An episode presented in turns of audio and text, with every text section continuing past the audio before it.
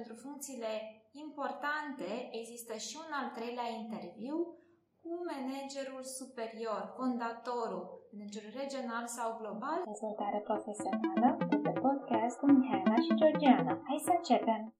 Salutare! Salutare, sunt Mihaela de la Lumit și Georgiana de la Academia de Instalații. Astăzi ne vedem la un nou episod în care ne dezvoltăm profesional. Am parcurs interviul cu resursele umane, cu managerul. Astăzi mergem mai departe și pentru funcțiile importante există și un al treilea interviu cu managerul superior, fondatorul, managerul regional sau global, specific mai ales companiilor multinaționale. Pe scurt, ne întâlnim cu cel care urmează să ne plătească, că, așa cum puncta Mihaela mai devreme, în aceste poziții cheie, de foarte multe ori, managerul general o să-și dorească să-și cunoască oamenii și de obicei el este ultimul care închide runda aceasta de, de interviu. Nici în această etapă nu scăpați de anumite întrebări specifice pe care vrem să le punctăm astăzi. Punctăm astăzi 10 dintre ele. Încercăm să venim către voi și cu câteva răspunsuri utile și de efect. Să știți că este o etapă în care, așa cum povesteam anterior, trebuie să ne pregătim. Treceți puțin prin uh, tipurile acestea de, acestea de întrebări și încercați să le dați răspunsuri cât mai sincere. Fii atent că și de această dată s-ar putea să primești aceleași întrebări pe care poate le mai primi de două ori. Nu-ți fie teamă, doar fii atent să răspunzi cam în aceeași direcție care răspuns și anterior, să nu existe discordanțe. Și de ce se întâmplă acest lucru? Este pentru că ai în fața ta cu totul alți oameni și ei au nevoie să te cunoască, chiar dacă au primit deja un raport despre competențele tale, despre ceea ce s-a întâmplat la celălalt interviu. Așa că ai răbdare. O să începem cu o primă întrebare pe care ați putea să o primiți și aceasta ar fi ceva de genul cum te-ai comportat dacă ai avea în fața ta în acest moment un client furios sau uh, un furnizor furios. Această situație se poate întâmpla pentru că tu ești persoana responsabilă mai importantă decât toți cei care sunt în jurul tău și probabil că ai auzit vorba vreau să vorbesc cu superiorul. Probabil că colegii tăi nu au reușit să se descurce și atunci tu ai nevoie să găsești răbdarea, să discuți cu persoana din fața ta și de asemenea ai și experiența necesară pentru a găsi soluții pentru el. Alteori, pur și simplu, este doar inițiativa ta să intervii până când apucă acest partener să ceară să vorbească cu tine. Tot în astfel de situații putem să ne gândim, mai ales în zona de prestări de servicii, că putem alege clienții și că întotdeauna în, vom găsi în piața aceasta clienți dificili, cum sunt cei furioși, cum sunt cei aroganți, cum sunt cei fricoși, cum sunt cei agresivi. Și nu putem să spunem, băi, omul ăsta e agresiv, eu nu vreau să lucrez cu el. Sau există și companii care au ajuns la nivelul acela în care să-și uh, aleagă clienții, dar acestea sunt destul de puține. Și noi ne dorim să lucrăm cu ei indiferent de, de poziția pe care o au și indiferent de tipologia de om sau de client. Din acest motiv, întrebarea aceasta vine astfel încât să vadă care sunt abilitățile voastre de a crea relația cu astfel de clienți sau potențial furnizori. Ce putem să facem este să dăm un exemplu cu o situație cu care ne-am confruntat.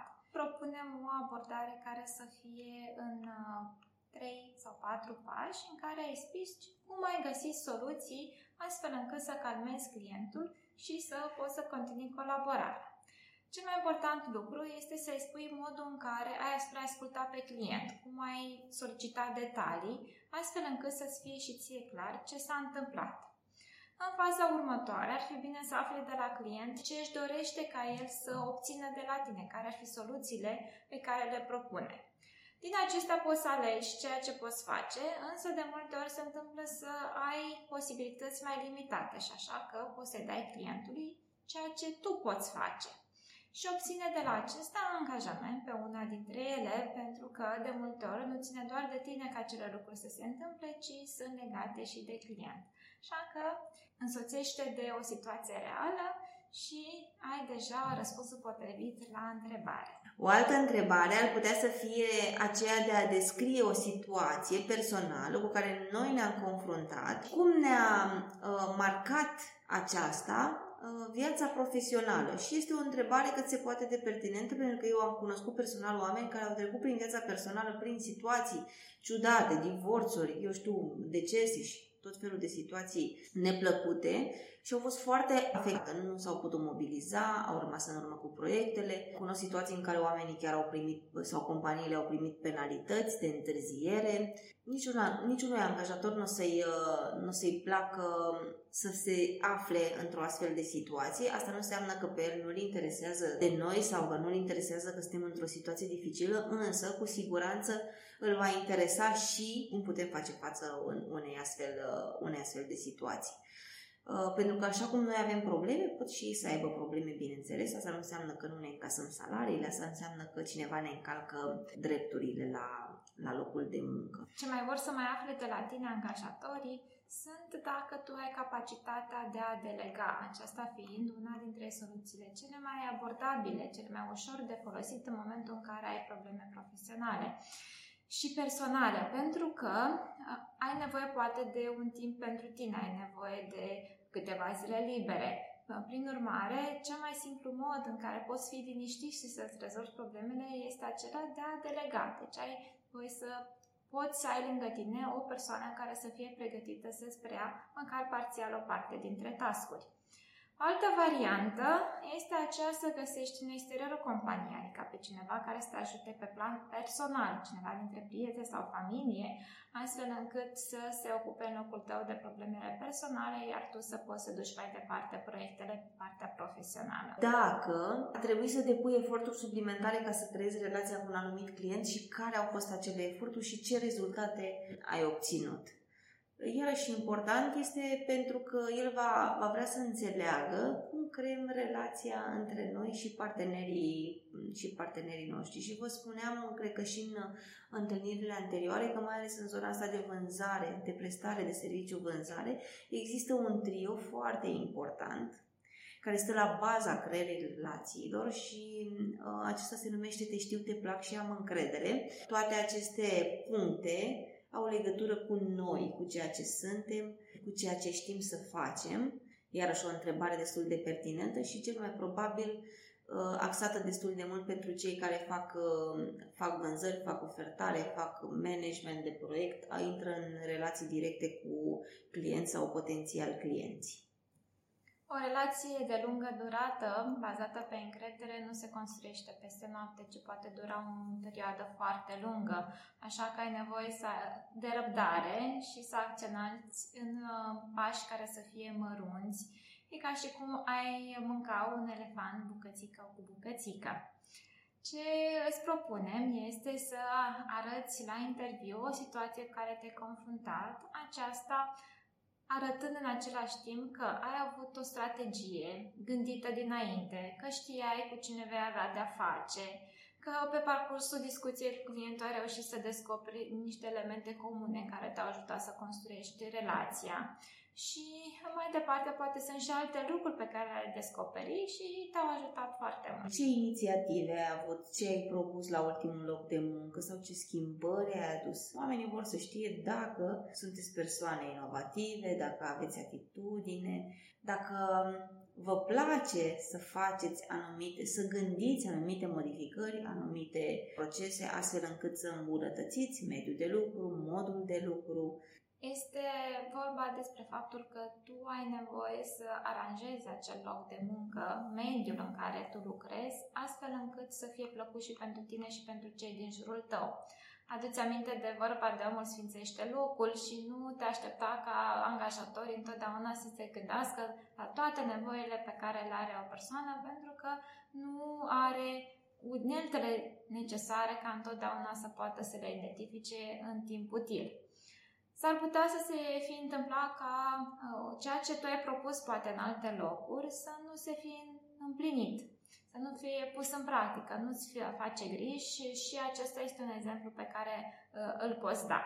Sau altor ți-ai putea gândi că nu am făcut sau nu am propus lucruri care să fie mărețe.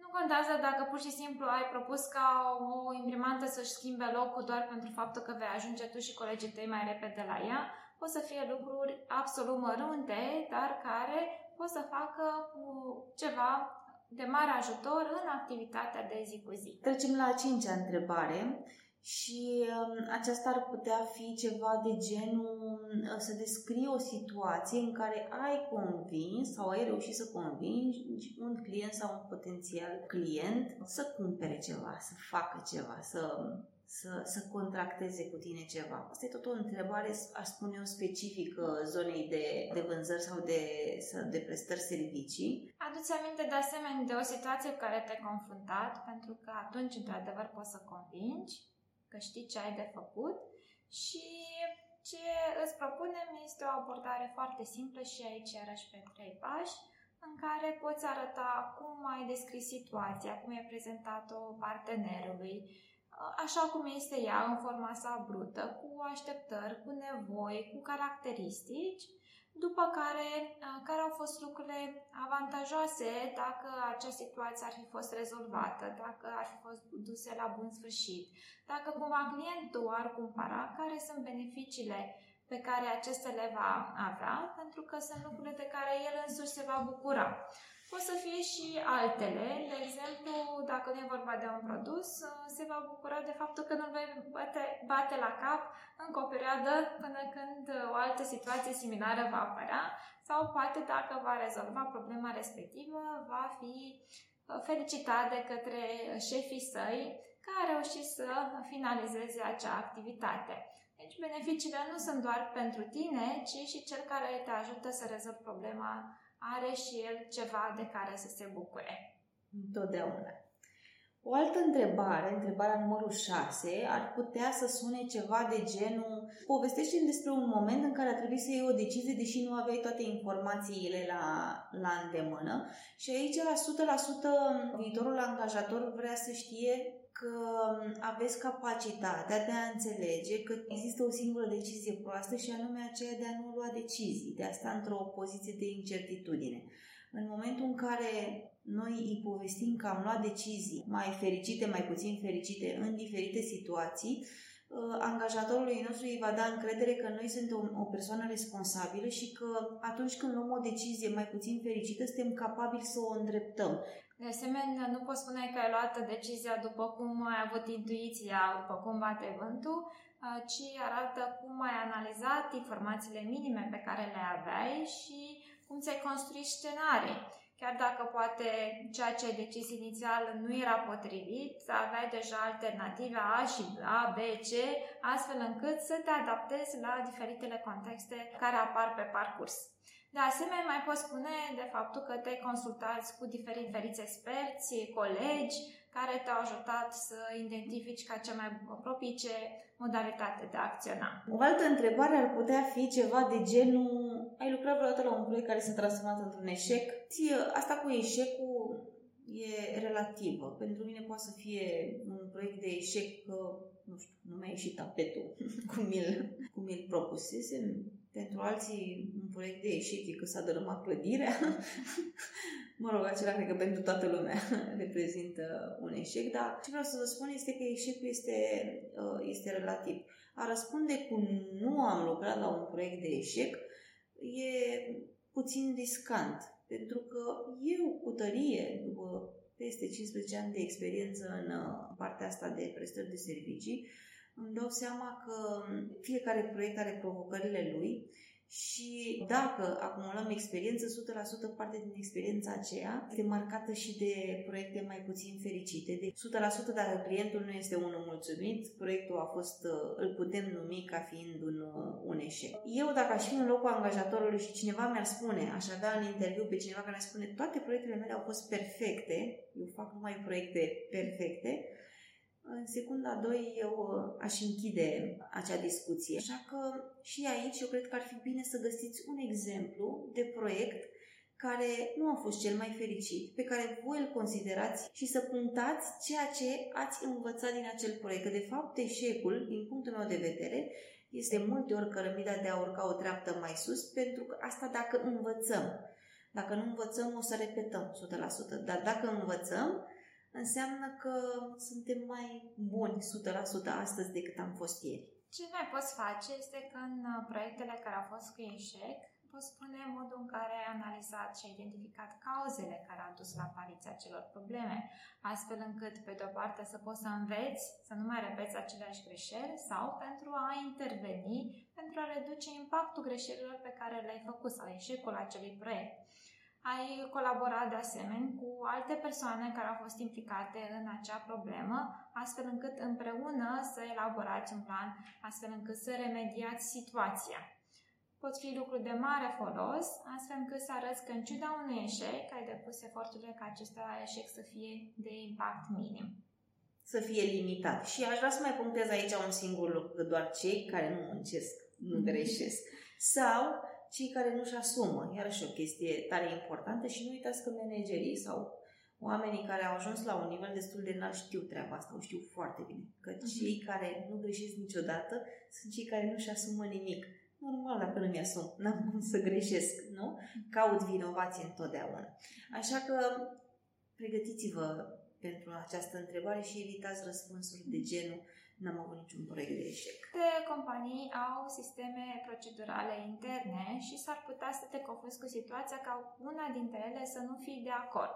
Și întrebarea ar suna ce ai făcut dacă nu ai fost de acord cu acea politică sau procedură ai mers mai departe, deși nu ai fost de acord cu treaba asta? Cred că majoritatea dintre noi lucrăm în companii în care există anumite proceduri și uh, care sunt politicile care, pe care nu le respectăm sau pe care nu ni le dorim sau cu care nu suntem în uh, De ce? Important este să explicăm de ce, care ne este punctul de vedere. Bineînțeles, are legătură tot cu experiența noastră. Da, din păcate nu putem să le știm pe toate și chiar dacă unele lucruri ni se par foarte anevoioase, de fapt în spate se poate întâmpla să existe chiar o lege care ne determină și ne obligă să facem acele lucruri uh, sau e un departament fără de care, dacă noi nu facem anumite lucruri, nu își poate continua activitatea. Adică pot să fie lucruri la care noi nu ne-am putut imagina că ar putea să fie blocante pentru altcineva. Așa că nu este greșit să spui că poate nu ai înțeles rostul unei anumite proceduri la un moment dat, ci atunci ai solicitat ajutorul, ai solicitat să ți se explice care sunt motivele, cum poți uh, reduce numărul de activități pe care să le faci, dacă cumva ai avut o idee, ai propus-o și ți-aducem aminte de ce spuneam mai devreme, sau uh, uh ai uh, solicitat ajutorul ca în diferite contexte să fie poate altcineva care poate să facă pe lângă tine activitatea dacă, spre exemplu, nu ai fost disponibil. Deci variantele răspuns sunt multiple și arată că înțelegi diferite contexte cu care compania se poate confrunta. Mai avem un timp de, de întrebare foarte interesant pe care am putea să-l primim în cadrul interviului și anume spune-ne ceva despre tine ce nu ai inclus în CV-ul, CV-ul tău. S-ar putea să fie o întrebare care să ne blocheze. S-ar putea să spui că nu te gândești că acel uh, CV pe care l-ai creat este CV-ul tău perfect, că nu, ai, că nu ți-ar lipsi nimic și așa mai departe. Uh, cu toate acestea poți profita de acest moment pentru a mai spune ceva despre tine care să-ți fie de folos. Desigur, pot să fie și întrebări, situații în care, într-adevăr, angajator a observat ceva. De exemplu, dacă cumva aveai o întrerupere în CV de care noi am mai discutat, acum este momentul să spui. Dacă cumva ai avut o greșeală acolo, poate un an care nu corespunde, o greșeală gramaticală, iarăși poți să spui că ai conștientizat-o și că data viitoare vei corecta în CV. Uh, sau poți uh, să spui ceva care ține de pasiunile tale, dacă nu apar, astfel încât să faci conexiunea cu uh, locul tău de muncă actual. Iarăși ce mai poate lipsi frecvent este dacă cumva ai scris doar responsabilitățile și n-ai trecut realizările și micile tale împliniri la un loc de muncă anterior iarăși sunt de folos. Și frecvent ce am mai întâlnit că lipsește într-un CV este faptul că la început nu scrii, scrii ceea ce îți dorești să obții de la un loc de muncă, care este obiectivul tău profesional și dacă este cazul, iarăși poți reveni și poți face referire la toate întrebările, tot ceea ce te reprezintă pe tine și ce îți dorești de la viitorul tău loc de muncă. Exact, ăsta e momentul vostru, cum ar veni. Ca să discutați în afara, în afara întrebărilor sau ca să spui punctul de vedere în afara întrebărilor primite în cadrul uh, interviului. Și am ajuns și la 10-a întrebare și aceasta ar putea să sune ceva de genul spune te rog, dacă tu crezi cu adevărat în ceva și cei din jurul tău nu sunt de acord cu treaba, cu treaba aceea, îi dă oportunitatea viitorului uh, angajator să ne descopere cât de cât încă din faza în faza, din faza interviului, să înțeleagă pe unde suntem, încă, unde ne încăpățânăm, pe unde suntem, avem, eu știu, credințe limitative, pe unde ne învârtim. De asemenea, poate să fie și pur și simplu un exercițiu practic prin care să convingi pe cei din fața ta de ceva în care tu consideri că mm. este absolut valabil. Și um, ca să-ți fie mai ușor, să dăm și un exemplu legat de ceva care se discută destul de frecvent acum, cum ar fi inteligența artificială. Să zicem că tu ai fost uh, adeptul acestei utilizări, pe când sunt încă multe persoane care consideră că este ceva nefast datorită numeroaselor filme de această natură sau pentru că încă este ceva complet necunoscut. Și tu ai putea să spui că de fapt noi folosim în fiecare zi această inteligență artificială pentru că în momentul în care folosim social media, el deja ne arată uh, acele imagini, acele postări care corespund cu preferințele noastre.